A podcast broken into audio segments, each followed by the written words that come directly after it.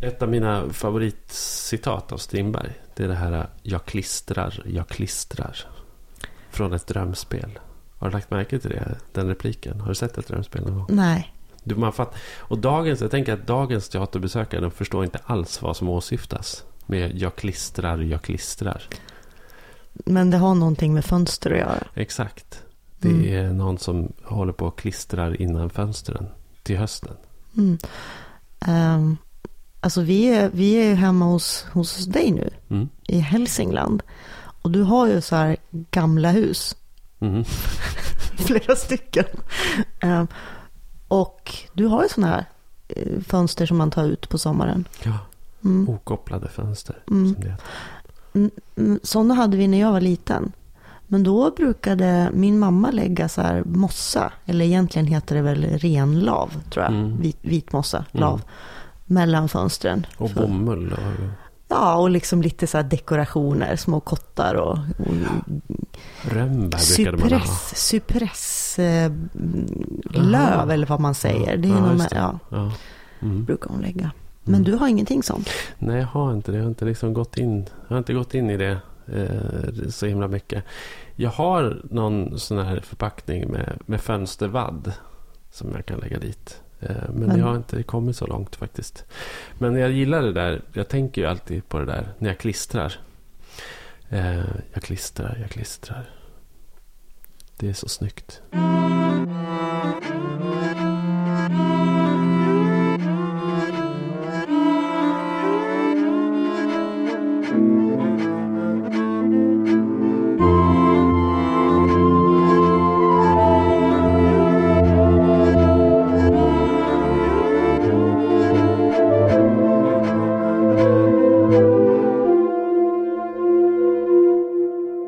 Det var ett tag sedan, men eh, nu är vi här igen. Ja, nu är vi här igen. Ja. Det måste ju finnas en Norrlandspodd. Det har ju också visat sig. När vi inte gör en Norrlandspodd så är det ingen annan som gör det. Så att, Nej, det är Nej. märkligt. Ingen Ja. har liksom plockat upp det. nej. Eh, nej, så här är vi. Ja. Och vi har varit på bio. Mm. Eh, det, är ju en, eh, det är ju en stark eh, norrländsk filmhöst kan man säga. Eh, med ja, den här. Den har vi inte sett faktiskt. Eh, glada hälsningar från, Från Missenträsk. Missångerträsk. Missångerträsk. Ja, det är väl påhittat precis. ortsnamn. Där eh, Ola Rapace spelar same va? Ja, Mm, nej, vi har inte sett den. nej. Jag, jag tycker det, hela den tanken känns främmande. Jag har inte heller sett så mycket skrivet om den eller tyckt. Nej. Har du det? Nej. Nej, Nej, den jag verkar vara anonym Mm. på något sätt. Nej, så vi har fokuserat på två andra filmer. Ja, och eh, vi har ju tidigare i podden pratat om eh, Så som i himmelen. Mm. Det är ju en gammal favorit. Ja, Mm. eh, men nu har vi sett då uppföljaren Så och på jorden. Ja. Men hur, ja, jag säger så här, hur känns det? Det känns ju som att bli andligt våldtagen. Eh, skulle jag säga. Vi såg den ju inte tillsammans. Och det, det är ju bra. För att det här är ju också första gången som vi eh, liksom pratade om den. Vi har ju avhållit oss från att prata om den. Eh, jag såg den i Östersund häromdagen. Eh, när jag var där på jobb och hade tid över. Så gick jag och såg den. Och du såg den hemma i, I Su- Sundsvall. va? Mm, mm. Och det är ju en, eh, det är ju en, väldigt, eh, det är en väldigt kraftfull film. Den är liksom... Så, som den första också var. Eh, Vi, vi kanske ska så halv smått rekapitulera att Så som i himmelen, eh, när den kom så Mm. skrev ju du en, en vid det här laget legendarisk sågning mm, eh, av den filmen. Mm. Och det är det vi har pratat om tidigare för Mm. de som inte har hört. Och bland annat så, så uttrycker du att, att filmen är fascistisk. jaha, jo, jag, vet, ja, Mm. jag tycker Och- nog det. Mm. Ja, eh, och så, så resonerar vi också kring det här att, att eh, i den filmen då så kommer den här musikern Micke Nyqvist och ska liksom rädda den här byn. Han kommer Mm. som en slags frälsare och, och det är som att den här byn klarar sig inte utan att det kommer någon utifrån och styr upp dem. Mm. Men i då Såk på jorden Mm. så är ju han död. Och nu får de här stackars människorna klara sig själva. Mm, precis, och det går ju sådär.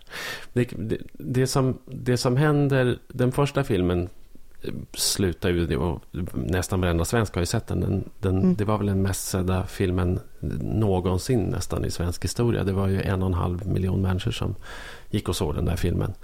Och det var ju också på den tiden det men den kom ju för tio år sedan ungefär. Då fanns det ju inte streamingtjänster. Det fanns ju, det fanns ju liksom inte den typen av konkurrens. Så det, det var ju liksom, men det var ju en masshysteri kring den här filmen. Och den Mm. gick ju för utsålda hus månad efter månad efter månad. Och den slutar ju med att eh, han dör. Eh, den här dirigenten. Eh, precis efter att han har gjort den kvinnliga huvudpersonen gravid. Vilket, vilket hon också är. Hon är så himla naturlig och kvinnlig så hon känner det i samma ögonblick som de ligger med varandra. Mm. Så förstår hon att han, att han har Lena. liksom be, befruktat. Och, och eh, nu, vi kan väl säga så här också, att är det någon som, som eventuellt eh, är väldigt sugen på att se den här filmen och, och inte vill ha den spoilad, Mm. så kan ni stänga av nu. Så kanske, det är kanske dumt att säga, men, men nu Ja. måste vi spoila här. Ja, nu, Ja. Vi, vi, först, vi förstör den här Ja. filmen. Eller det Mm. beror ju på om man, om man vill gå och se den för att man förväntar sig eh, att man, att, jag menar, att om man är masochistiskt lagd och vill gå och se den Ja. här filmen just för att plåga sig eller tänker sig att man ska få sig ett gott skratt Ja. på Pollacks bekostnader så då kan man ju fortsätta lyssna. Det, man får inte ens det. Alltså det var Nej. riktigt, alltså det här var vämjeligt. Och det här var ju faktiskt, eh, tycker jag, mycket mer vämjeligt än, än så som i himlen. Mm. Ja, det ja, det är Ehm, och och in, i, i inledningen i den här filmen då, så, så kan vi ju säga så föds det här barnet. mm. Och, och där har de ju, det är så... Det, det är så absurt. Ja, men... men skärp dig nu på, det här är allvar. Ja. Eh, Det, det är lite som, som tänk dig i Betlehem.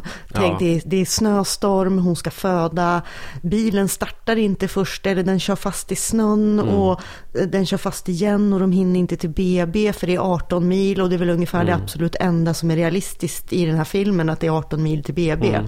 Så de fattar beslutet att inte ens försöka hinna till Nej. BB. Eh, Så hon, hon ska då föda hemma. Mm. Eh, och Lennart, Lennart, ja men som- precis, på vägen så hittar de ju då eh, prästen i byn vars fru nyss har lämnat honom då, Mm. vilket hon ju gjorde då i slutet på, på den förra filmen. Och han är aspackad och krälar på vägen och de plockar upp honom i bilen. Och när de kommer hem så svimmar Lennart Jäkel som ju då ska hjälpa Lena Mm, sporthandlaren. föda. Precis, Mm. sporthandlaren. Eh, Så den här aspackade prästen blir ju då han som, som, som helt enkelt förlöser Mm. Ja. det här barnet. Och det är blod och det är svett och, Och det, det är skrik. Ja, det är verkligen, oj oj oj, det är så mustigt. Det som jag tänker på sen, det, och det är så typiskt Pollack, för det här barnet föds i då snöstormen och allt det, och det är så lyckligt och så här. Och sen dagen därpå så kommer ju då liksom, då, då ska byn komma och titta Ja. på det där Ja, barnet. precis. Kören. kören. Och, och som de är regisserade att bete sig är ju fullkomligt fantastiskt. Alltså det är så här.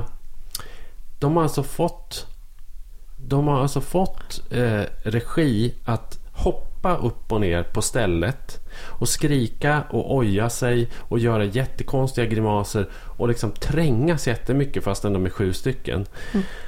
Och sen Mm. Ja, liksom... De är lite grann också som symboliserar herdarna i Betlehem som kommer för att Ja. titta på barnet. Mm. jag, jag ser den kopplingen hela tiden.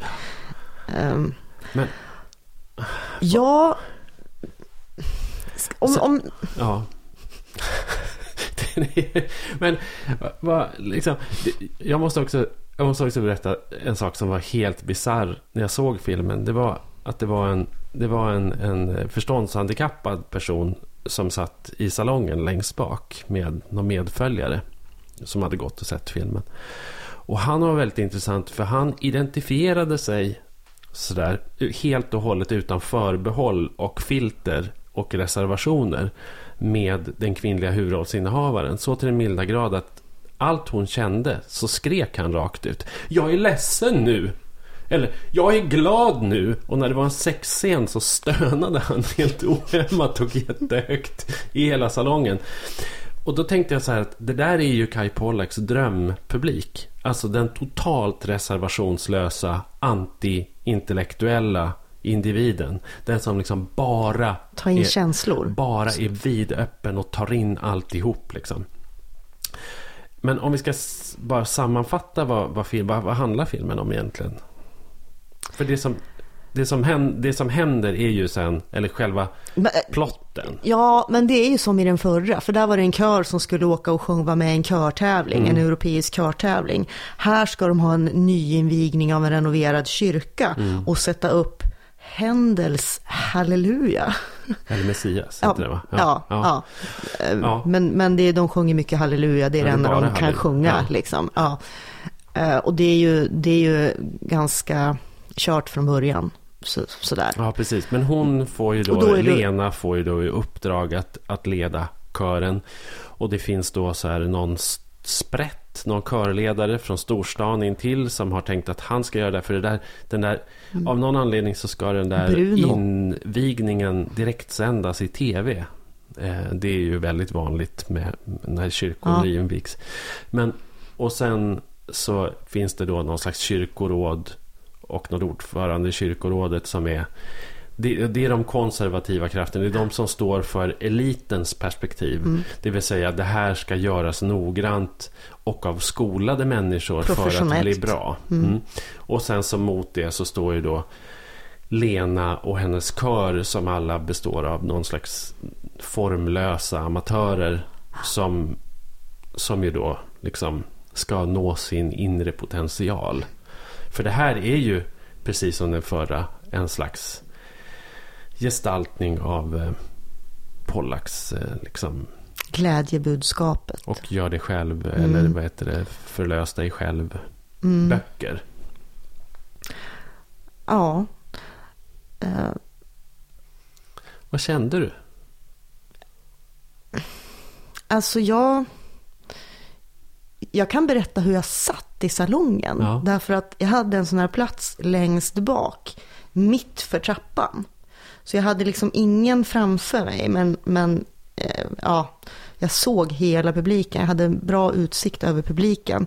Och jag kände att jag satt liksom med jackan på, armarna i kors och liksom backade. Lutade mig tillbaka som att jag försökte backa ifrån och och, um,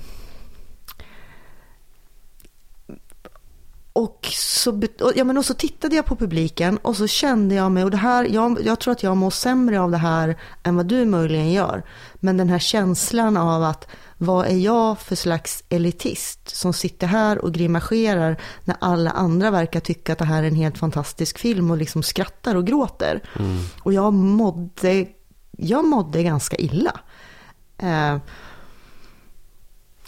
vad... Va... Och, och, och, på, och, på, ett sätt kan man väl säga att det gillar väl också Kai Pollak då. Att jag verkligen känslomässigt tog in den här filmen fast jag mådde dåligt av den mm. istället för bra. Ja fast det gjorde jag också Och det var väldigt starka känslor. Ja, det är eh, extremt mm. starka känslor. Mm. Det är otroligt påträngande och det måste man ge honom någonstans ändå. Att han, att han går i land med sina manipulationer på det sättet. För det, för det är ju verkligen inte alla regissörer som, som gör det. Eh, han når Men, ju fram med det. Så att, så att, alltså, Men sen kan man väl också ge den här, alltså, man kan ju ge den här filmen att han ändå har en del bra skådisar som gör eh, bra skådisinsatser. Och väldigt dåliga eh, också, måste jag säga. Men, eh, jag ska säga en sak som jag störde mig på i filmen. Det är att alla konflikter känns o, alltså på samma sätt som i dåliga romantiska komedier. Där det liksom så här, där, den här, där händelseförloppet känns skapat för att, skap, för att åstadkomma ett drama och kärlek med förhinder. Och på mm. samma sätt är det här också. Så det är så här, det är väldigt mycket omotiverade händelser och omotiverade konflikter som helt plötsligt blossar upp. Och missförstånd som i stunden är, alltså, som egentligen är oerhört banala. Ja, men... och som också är väldigt störiga. Jag, jag, jag menar om man nu ska om man försöker följa med i handlingen och engagera sig i det som händer i filmen så kan man ju då till exempel bli otroligt provocerad av att den här Lena då avvisar en man som kommer och som älskar henne och liksom oreserverat älskar ja. henne och, och det finns inget som helst tvivel. Det finns, ingen, det finns ingen anledning och så får hon helt plötsligt en så här svartsjuk-knäpp ja, utan det, anledning ja, på hans var, döda fru. Ja, och det var ju bara för att, för att hon sen skulle... För att vi skulle få se dem stå och skrika på varandra i regnet. Ja, och, ja. Och, och, och, och sen återförenas ja. genom att vada till varandra i en iskall fors. Liksom. Och sen så är det också eh, en, en person i filmen som dör. Och det är ju enbart för att man ska kunna då liksom iscensätta en begravning där människor kommer samman och, och konflikter löses liksom därför att människor då blir öppna av det här dödsfallet och sådär. Så att jag menar, det känns ju det känns ju också... Det är bara en sån otroligt skapad historia. Men om vi ska prata om den ur, ur någon slags Norrlandsperspektiv. Norrland. Hur tycker du att det gick för den? Alltså, då, då är vi ju inne precis på det vi har, har påtalat tidigare. Att det, den förstärker massa eh, fördomar och stereotyper. Alltså, bara som det här när hon föder. Hon föder i den här gamla stugan och det finns liksom knappt varken el eller Nej. vatten. Det är kolmörkt och hon får liksom tina snö för att koka kaffe. Mm. Eh, vilket ju är fruktansvärt orealistiskt och dåligt. Och så har vi den här fake-norrländskan. Eh, mm. Som är jätteprovocerande om, om man... Eh, ja men det är ju en skildring av norrlänningar och av eh, landsbygdsmänniskor som är extremt nedvärderande skulle jag säga. Ja. Och just, just som mm. också i den första filmen och som du var inne på inledningsvis där att, att Ja, jag vet inte. Det, det är, så, det är som ett kolonialt förhållningssätt i, i mångt och mycket. Sen, sen räddas den här filmen räddas ju till viss del ideologiskt av att nu är det ju en lokal kvinna och hon ska föreställa vara stark då, feministisk och, och någon som tar liksom saken i egna mm. händer istället för den här yttre kraften då som ska, som ska förändra. Eh, men det är ju ändå fortfarande, tycker jag, en slags fascistoid människosyn. Liksom där man ställer då, där man har rangordnat människor så att liksom den naiva och nästan retarderade människan har, en mycket, har ett mycket högre värde än den som är intellektuell. Och det är ju därför att Kai Pollak själv känner sig oerhört hotad av intellektuella människor. Han klarar ju inte av det. Han är ju själv en person som förespråkar då att man ska i princip tänka med magen och hjärtat mm. och aldrig använda huvudet till någonting överhuvudtaget. Liksom. Ja, det blir ju som att eh, kultureliten som ju symboliserar den här filmen eh, är ju ondska. Ja, ren eh, ondska. Så är det ju. Ja. Liksom kyrkans män då, förutom den här försupne prästen Eh, som man ju då ska, ska börja tycka om. Och som att... gör någon slags omvändelse. Mm. Men då mm. finns ju istället kyrkorådets ordförande som då säger så här gör man inte. Så här. Och prästen har ju sina tvivel också inför då Lenas idéer om att öppna kyrkan för alla och att sjunga Ja, sen är det ju helt fruktansvärt. Ja, precis. De ska öppna kyrkan för alla. Och de får, hon får ju en idé då om att de ska slänga ut alla kyrkbänkar. Mm. Så då slänger de ut alla kyrkbänkar och så bjuder de in till dans. dans. Och då kommer hela bygden. Ja, inte hela bygden utan de kommer från bygderna runt omkring. Ja. Alltså kyrkan blir så full så de måste köra ut alla för att det är, folk står och trängs för att komma mm. in på den här liksom fria dansen till amatörmusiker och de bara går runt i cirklar och trängs. Så går det ju till.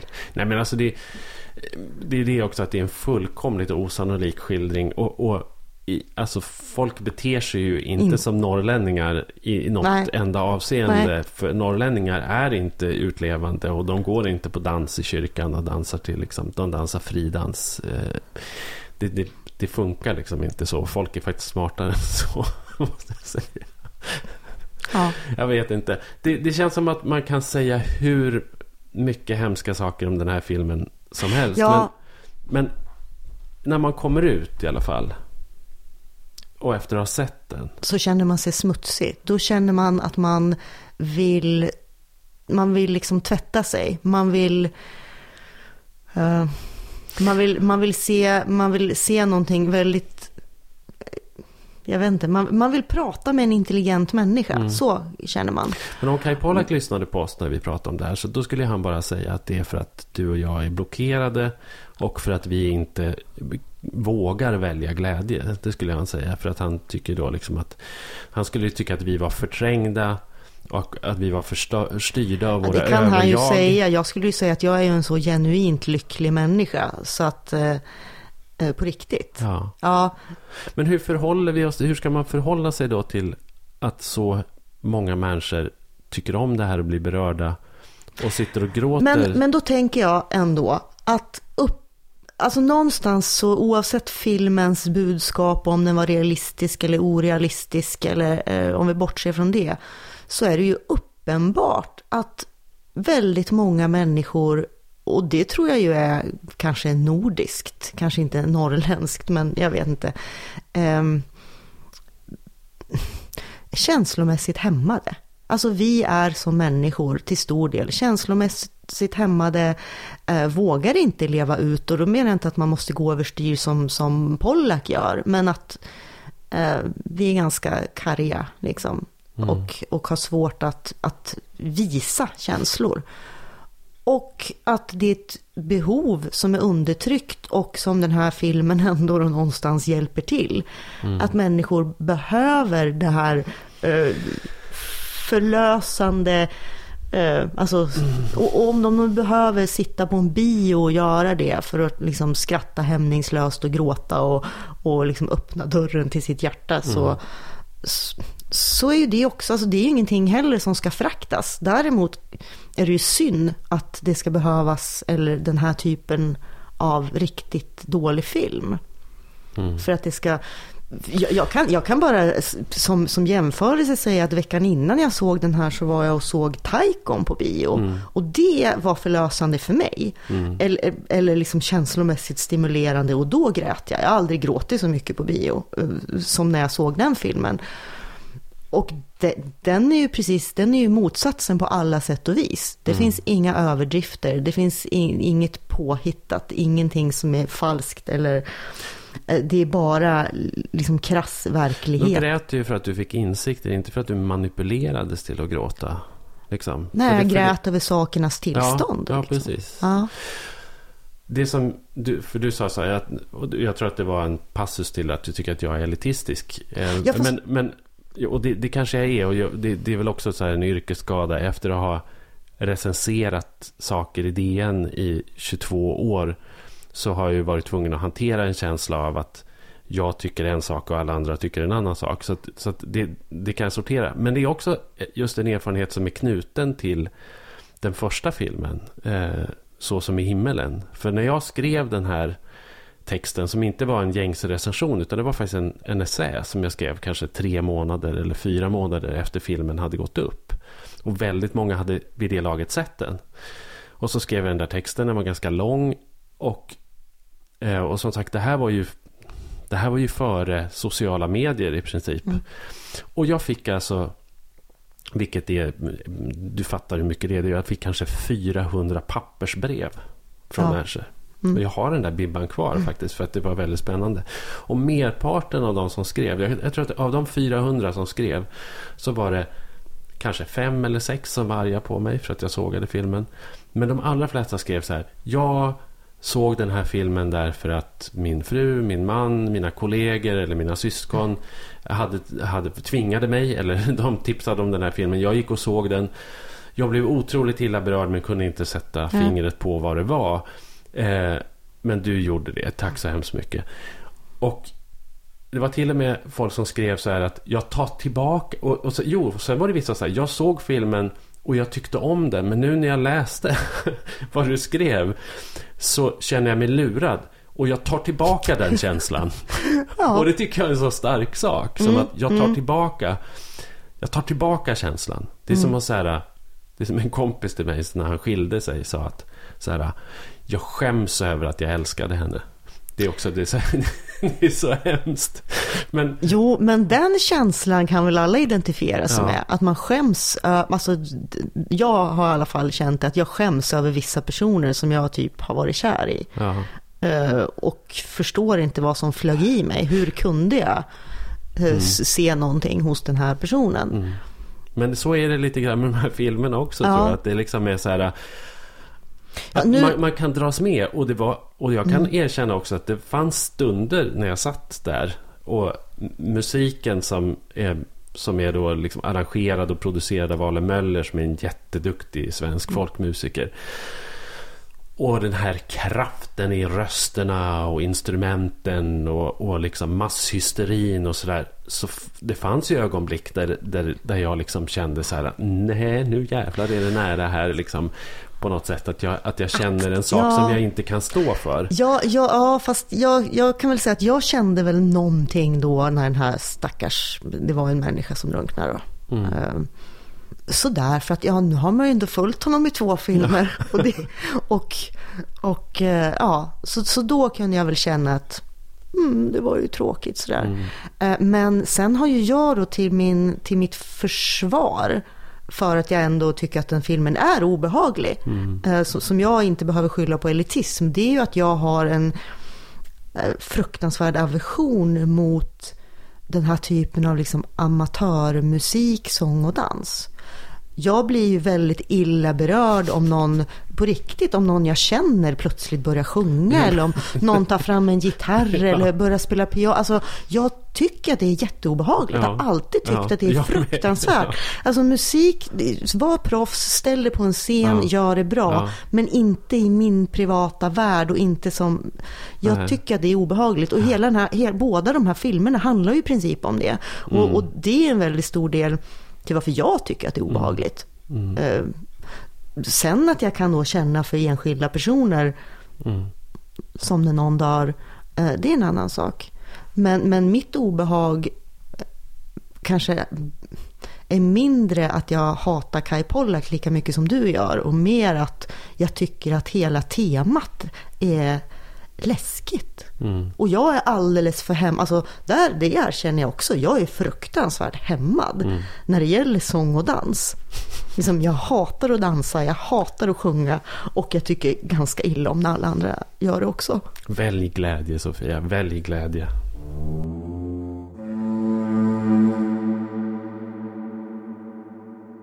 Vi har en sponsor till den här podden, avsnittet. Ja, det är Akademikernas A-kassa som är generösa och sponsrar den här podden. Så att ni kan lyssna på den. Det tackar vi för. Ja, vi är jätteglada för det. Det är superbra med sponsor.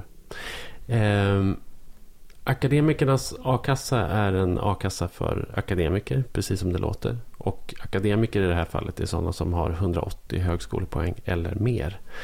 Ehm, Men den är också öppen för sådana som är på väg att ta en kandidatexamen. Så man kan liksom gå med innan man har nått upp till den där nivån också. Eh, man får 80% av sin lön eh, upp till 25 000.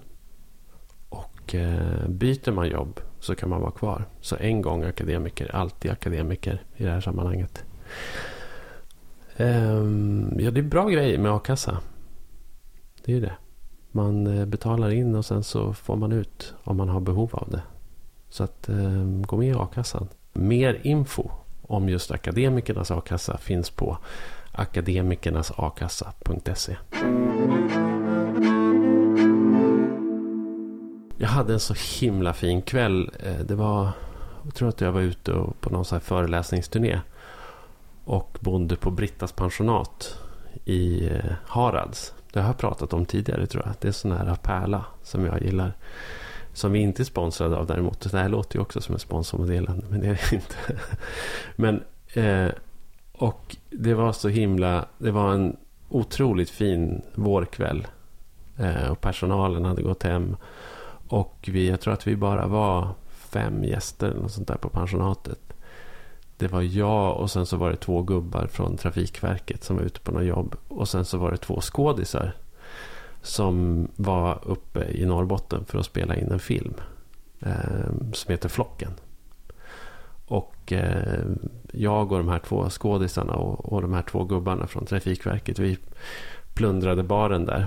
Vi hade en supertrevlig kväll, jag och de där två skådisarna och de där två gubbarna från Trafikverket. Och satt och pratade. Och de höll på med den här inspelningen av Flocken. Som ju faktiskt hade premiär nu för några veckor sedan. Och som vi har sett också. Mm. Både du och jag. Mm. Ja. Vi har sett den och eh, den handlar ju då om eh, en 14-årig tjej som blir våldtagen på en skoltoalett. Mm. Eh, Det handlar om henne, det handlar om eh, killen som gjorde det, som då var en 15-åring på samma skola. Mm. Och ehm, den eh, påminner ju väldigt, väldigt mycket om en verklig händelse som utspelade sig då 2009 i Bjästa utanför Örnsköldsvik. Mm. Och eh, alltså filmen bygger på verkliga händelser men eh, regissören då, Beata Gårdel, säger att det är inte bara Bjästa utan det är andra, Mm. andra eh, liknande händelser också. Ja, Det som är intressant med just Bjästa, eh, det är ju att eh, det blev väldigt uppmärksammat. Eh, det blev eh, uppmärksammat i Uppdrag granskning, gjorde ett pris, senare prisbelönt eh, program mm. som hette då Den andra våldtäkten. Mm. Och vad som var så intressant, det, det hade ju egentligen, det hade ju ingenting med Bjästa att göra, det hade ju absolut ingenting med Norrland att göra, utan den allmängiltiga, det är allmängiltigt och det handlar om våldskultur, slutshaming. Eh, för, för det som hände var ju alltså att även om den här gärningsmannen då dömdes i både tingsrätt och hovrätt så blev tjejen tvungen att flytta från Bjästa för att Mm. hon blev utsatt för sådan massiv mobbning, Mm. eh, både på nätet och i verkligheten. Och det händer ju och händer fortfarande. Att offret skuldbeläggs, särskilt vid våldtäkt. Och det var ju en hel vuxenvärld som, Ja. som svek och bara gjorde fel på punkt efter punkt efter punkt. Helt fruktansvärt. Inte minst liksom hur den lokala prästen hanterade den här händelsen genom att bjuda in eh, pojken till examen trots att han hade besöksförbud. Mm. Eh, Ja. och eh, Och där fick han då dela ut blommor ja, till alla klasskamrater. Eh, och visa sig själv som en, som en fin och snäll kille. Mm. Och eh, förutom att han gjorde det, den här prästen, mm, Lennart Kempe, mm, hette han för övrigt. Så eh, i det här programmet, Uppdrag granskning, Mm. så ställer de ju frågor till honom om det här. Och när de frågar honom hur det, hur det kändes, mm, hur den här upplevelsen var i kyrkan, så säger han bara att det var helt, helt fantastiskt. Det var en Och- manifestation Mm, för människovärdet. Precis, det var, en, ja, det var en manifestation för människovärdet. Eh, nu var det också så att samma kväll, efter den här skolavslutningen, så våldtog den här gärningsmannen en annan tjej. Mm. Och när de då konfronterade prästen med det i programmet, så säger han stackars grabb. Mm. Ja, det är helt... Det är hans reaktion. Och, och eh, ja, det, det, jag, jag blir så fruktansvärt arg bara jag tänker på, Mm. på det här. Och vad som sen hände i debatten, det var ju också att, att det kom till och med med på någon sån här nyordslista, eh, begreppet att göra en bjästa, Mm. som då betyder att man skuldbelägger ett offer. Mm. Och det kan vara ett våldtäktsoffer eller det kan vara det kan också vara ja, en kvinna som är offer för mäns våld. I princip. Eh, Mm. Det, det är då det blir så här. Och det, mm, många i Bjästa har ju reagerat och känner sig väldigt kränkta och, och alla i Bjästa deltog ju inte heller i den här mobbningen. Eh, Det var Även väl de om som... många gjorde det. ja, det mång- startades många ju gjorde en det, och det var- Facebookgrupp för, till den här pojkens försvar som fick 4 000 medlemmar. Mm, som hans mamma startade. Ja. Eh, så det var, ju- jag menar, det var ju verkligen en, en extremt tragisk och svinjobbig, vidrig händelse. Mm. Och som ju har en massa allmängiltiga lärdomar som man kan dra ur den. Det var också, det var också, kan jag säga, jag var ju senare med i en rörelse som hette Prata om det. Mm. Eh, som jag även mm, vann Stora Journalistpriset för. Mm. Och, och det fanns ju kopplingar till det här också. Ja. Att göra en bjästa. Då handlar det i och för sig om ett annat våldtäktsfall. Men återigen där kvinnor utsatta för eh, en mans sexuella våld blir mobbade och framförallt på nätet hatade, hotade och eh, förföljda. Mm. Ja. Man förstår när man ser filmen att den här händelsen i Bjästa har triggat eh, impulsen att göra filmen Mm. och inspirerat till filmen väldigt mycket. Även om filmen eh, tar sig andra uttryck och andra riktningar. Och, Nu- och friheter Och när det friheter, gäller ja. berättelsen Och- om personerna. Och framförallt så känns det ju som att personerna och personskildringarna är väldigt frikopplade från verklighetens personer. Eh, som tur är kan man väl säga kanske. Mm. Eh, Det, det jag tycker är intressant eh, i filmen, om, Mm. om vi ska komma till den, det är ju hur den visar, vilket tydligen också då stämmer med Bjästa-fallet, men hur den här våldtäktsmannen, alltså killen, Mm. han var inte en man, han var en ung grabb, mm. eh, faktiskt inte deltar i det här, utan Nej. att han går omkring och nästan verkar må dåligt av eh, den här hetsen. Eh, även Ja. om den är riktad. Han, det är inte alls så att han blir så här jublande glad när hans mamma berättar att åh, nu har jag startat en Facebookgrupp här. Där vi ska kalla, liksom, man får inte ljuga så här. Nej, han är ju ett offer för Mm. hederskulturen också Ja. i något avseende. Ja, Även och- om och- han givetvis, han är ju verkligen en förövare och man ska ju verkligen Mm. inte ta ifrån honom ansvaret.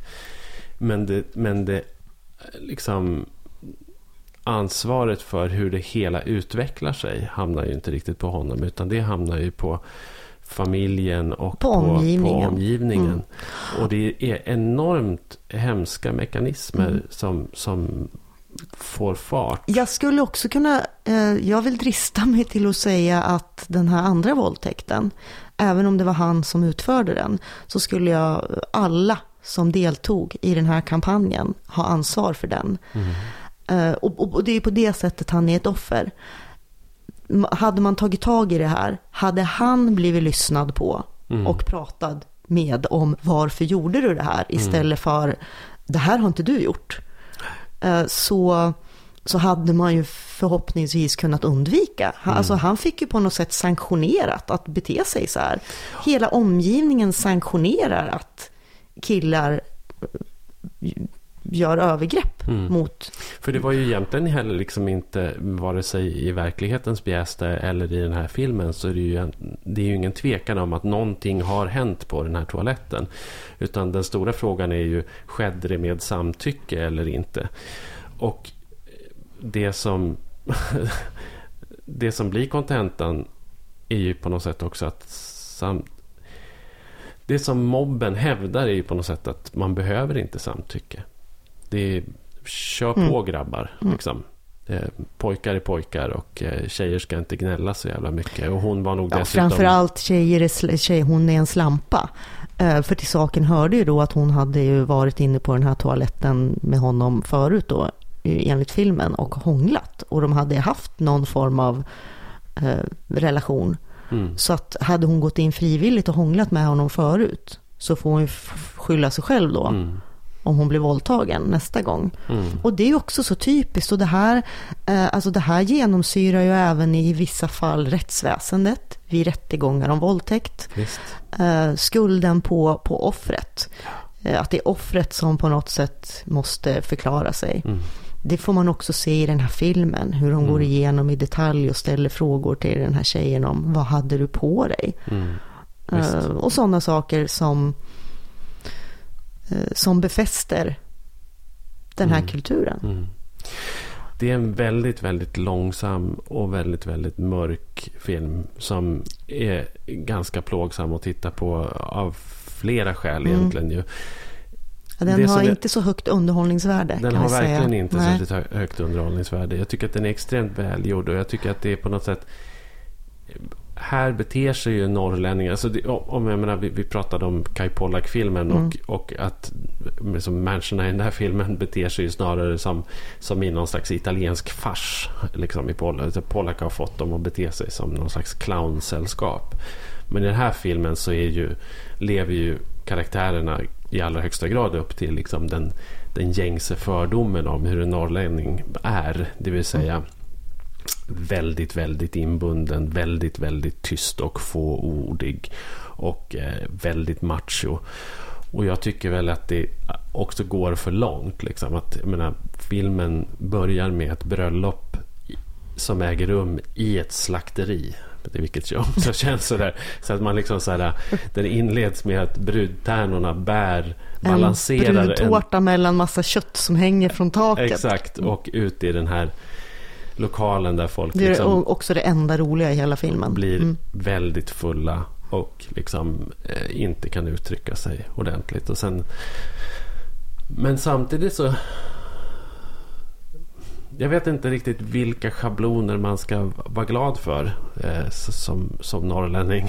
liksom, det, här, det här är ju en, en, såklart ytterligare en en typ av film som avskräcker människor från att besöka vår landsända tror jag.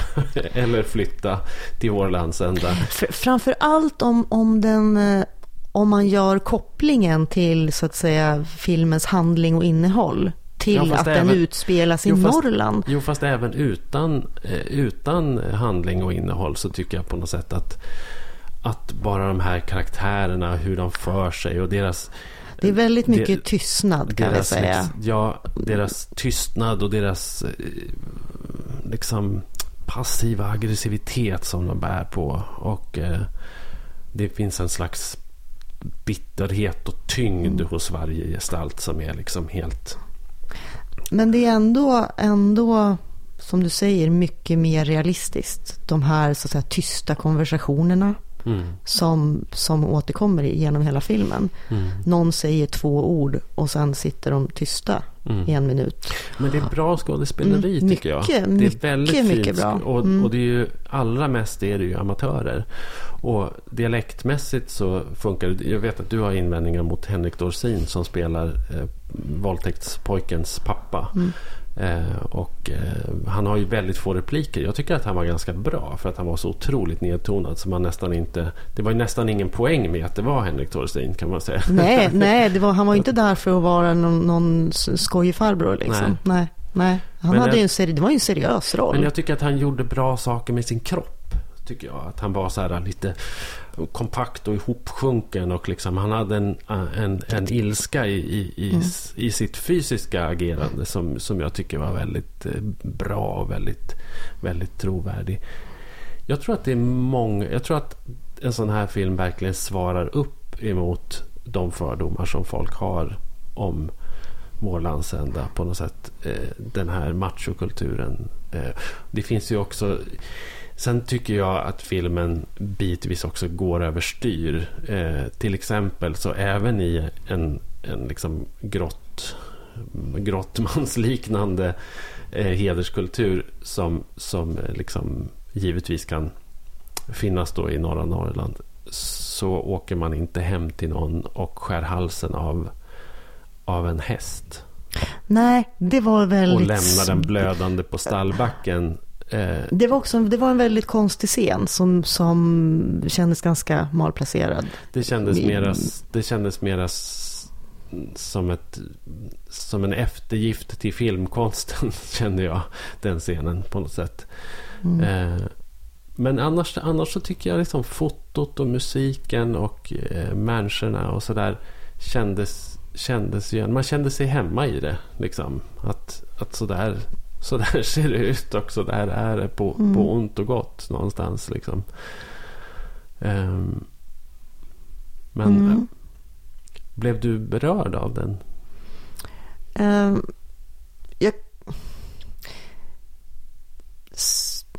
svårt att säga. Alltså jag, jag såg den, för det första så såg jag den inte i ett svep. Utan jag, jag tittade på den under en kväll men gjorde flera avbrott. Mm. Sådär. Så jag liksom kom nog aldrig riktigt in i filmen känslomässigt. Um, jag kan... Den var, alltså den var väldigt välgjord och bra men den var lite för långsam. Alltså mm. den var på gränsen där skulle jag säga. Mm. Ja. Um, blev du berörd? Ja, vissa scener kunde jag bli berörd. Sen liksom. vet jag inte, jag, jag, vet inte om det har att göra med också att jag ändå kan eller kunde, jag visste vad det handlade om. Jag visste mm. hur det skulle gå, jag visste hela temat och utifrån det eh, som den, som den extremt verklighetsälskande människan jag är så blir jag ju mer berörd av att titta på reprisen av Uppdrag granskning om mm. Bjästa. Mm. Jo, jag en, en av den här filmen faktiskt. Ja, jag fick också mm. impulsen att titta på. Det, det är ju ett välgjort reportage. Eh, så jag tror att det som jag blev berörd av allra mest är nog att jag kan känna hur, hur fångna människor är i sin plats och i sin geografiska identitet. Och att det på något sätt också så här, triggar ett sånt där beteende och en desperation. När det händer en sån där sak så har man inte något handlingsutrymme. Det finns ingenstans att fly till. Det finns inga andra människor med andra värderingar som man kan vända sig till. Eh, man är fast i sin plats, man är fast i sin familj, man är fast i sin bekantskapskrets, man är fast i den lokala kulturen med alla dess attribut och med alla dess begränsningar. Och, och, och det tycker jag är, är på något sätt det är det verkligt gripande med den här filmen. Mm någonstans. Att... Ja, och, och jo, absolut. Jag är inte iskall heller så. Um, jag tycker, alltså den här, hon som spelar mamman, mm. vad hette hon? Um, mm. Ja, mycket, mycket bra skådis. Och hon, blev, hon jobbade i någon butik mm. och fick inte jobba ute i kassan utan skulle liksom blev förflyttad till lagret mm. uh, efter den här händelsen då för att, uh, för att folk skulle slippa se henne. Och, eh, och det, det återknyter ju direkt till det du säger. Mm. Och att hon bara står där. Mm.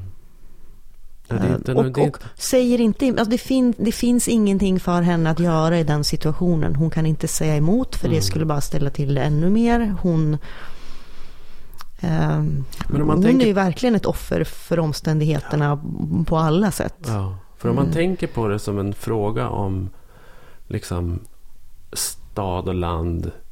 Och också det som jag uppfattar att urbana människor eller moderna urbana människor har den, den absolut starkaste invändningen som den urbana människan har mot eh, periferin eller mot landet är ju förekomsten av social kontroll. Skulle jag säga. Att, att de flesta som har flyttat till exempel mm. från en liten by eller ett litet sammanhang till en större stad just andas ut och säger så här. Den sociala kontrollen är värst. Här får jag, här får jag vara den jag är. Här, får jag, här kan jag bli vem jag vill. Grannarna vet knappt vad jag heter. Här är jag anonym. Eh, och så, å andra sidan så kan det skrämma folk också. Så att, säga. Att, att världen blir lite för stor, man blir lite för anonym. Fast jag tycker det här, jag tycker det här är lite orättvist också. För, för, för den här filmen, även om det är mycket som är verklighet och som man känner igen sig i och i det här kärva, instängda, så eh, så finns det ju faktiskt människor även i små inskränkta byar som sätter ner foten, som säger ifrån, som Verkligen. bryter sig ur fast de är kvar.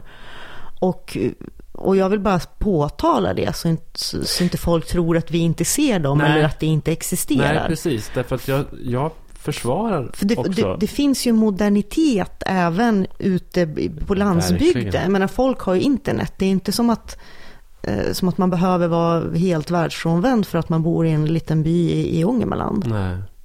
Och jag tänker också... Eh, ja det, går ju, det är väldigt svårt att göra någonting också i skydd av anonymitet. Och det finns ju någonting positivt med det också på något sätt. Att mm. det, att det, det, är ju, det är ju en otroligt dubbel, det är en otroligt dubbel sak, tycker jag. Eh, verkligen.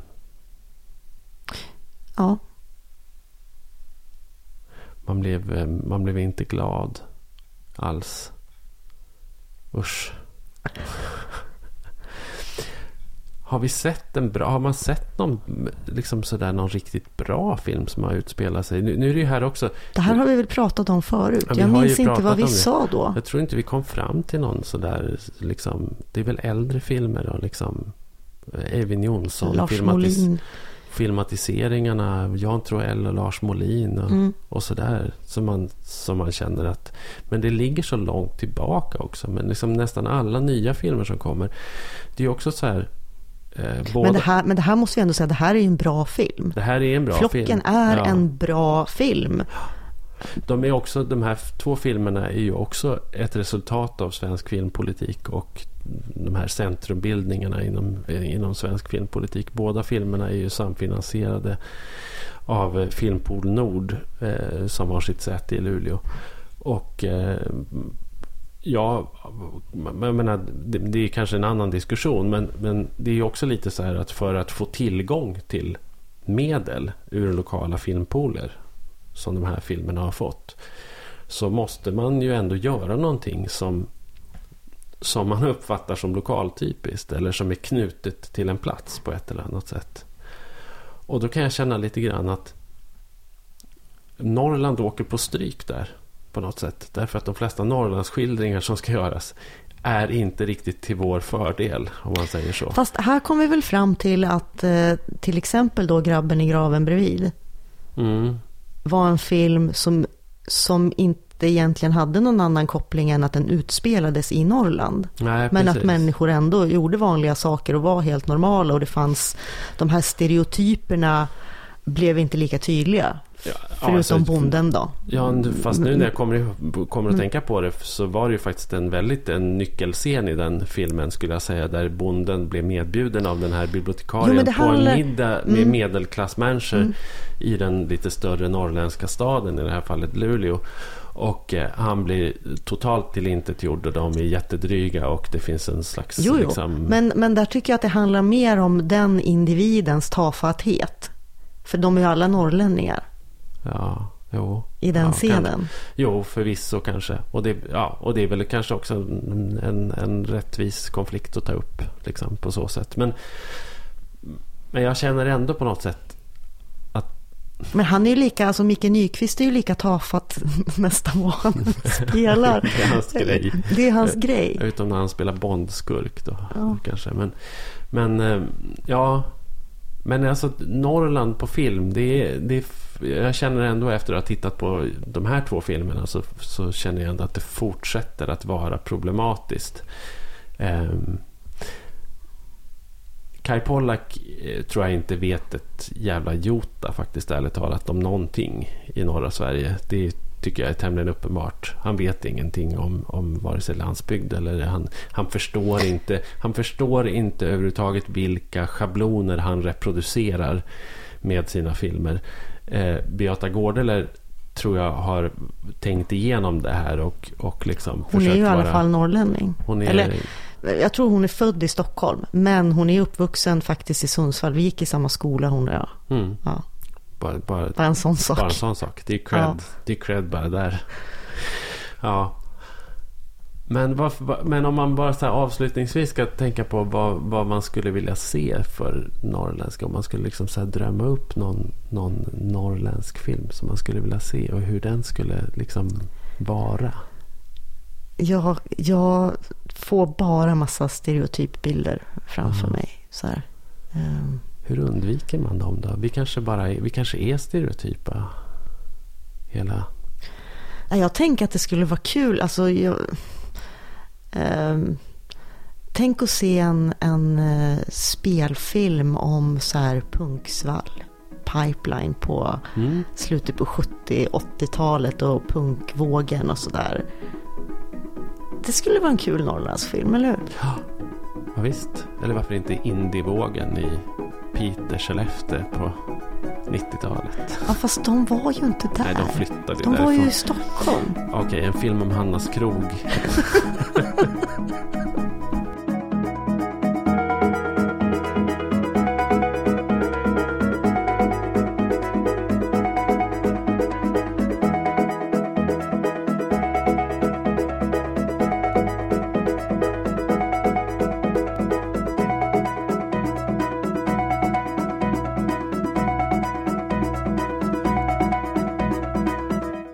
Norrlandspodden är en produktion från Teg Publishing.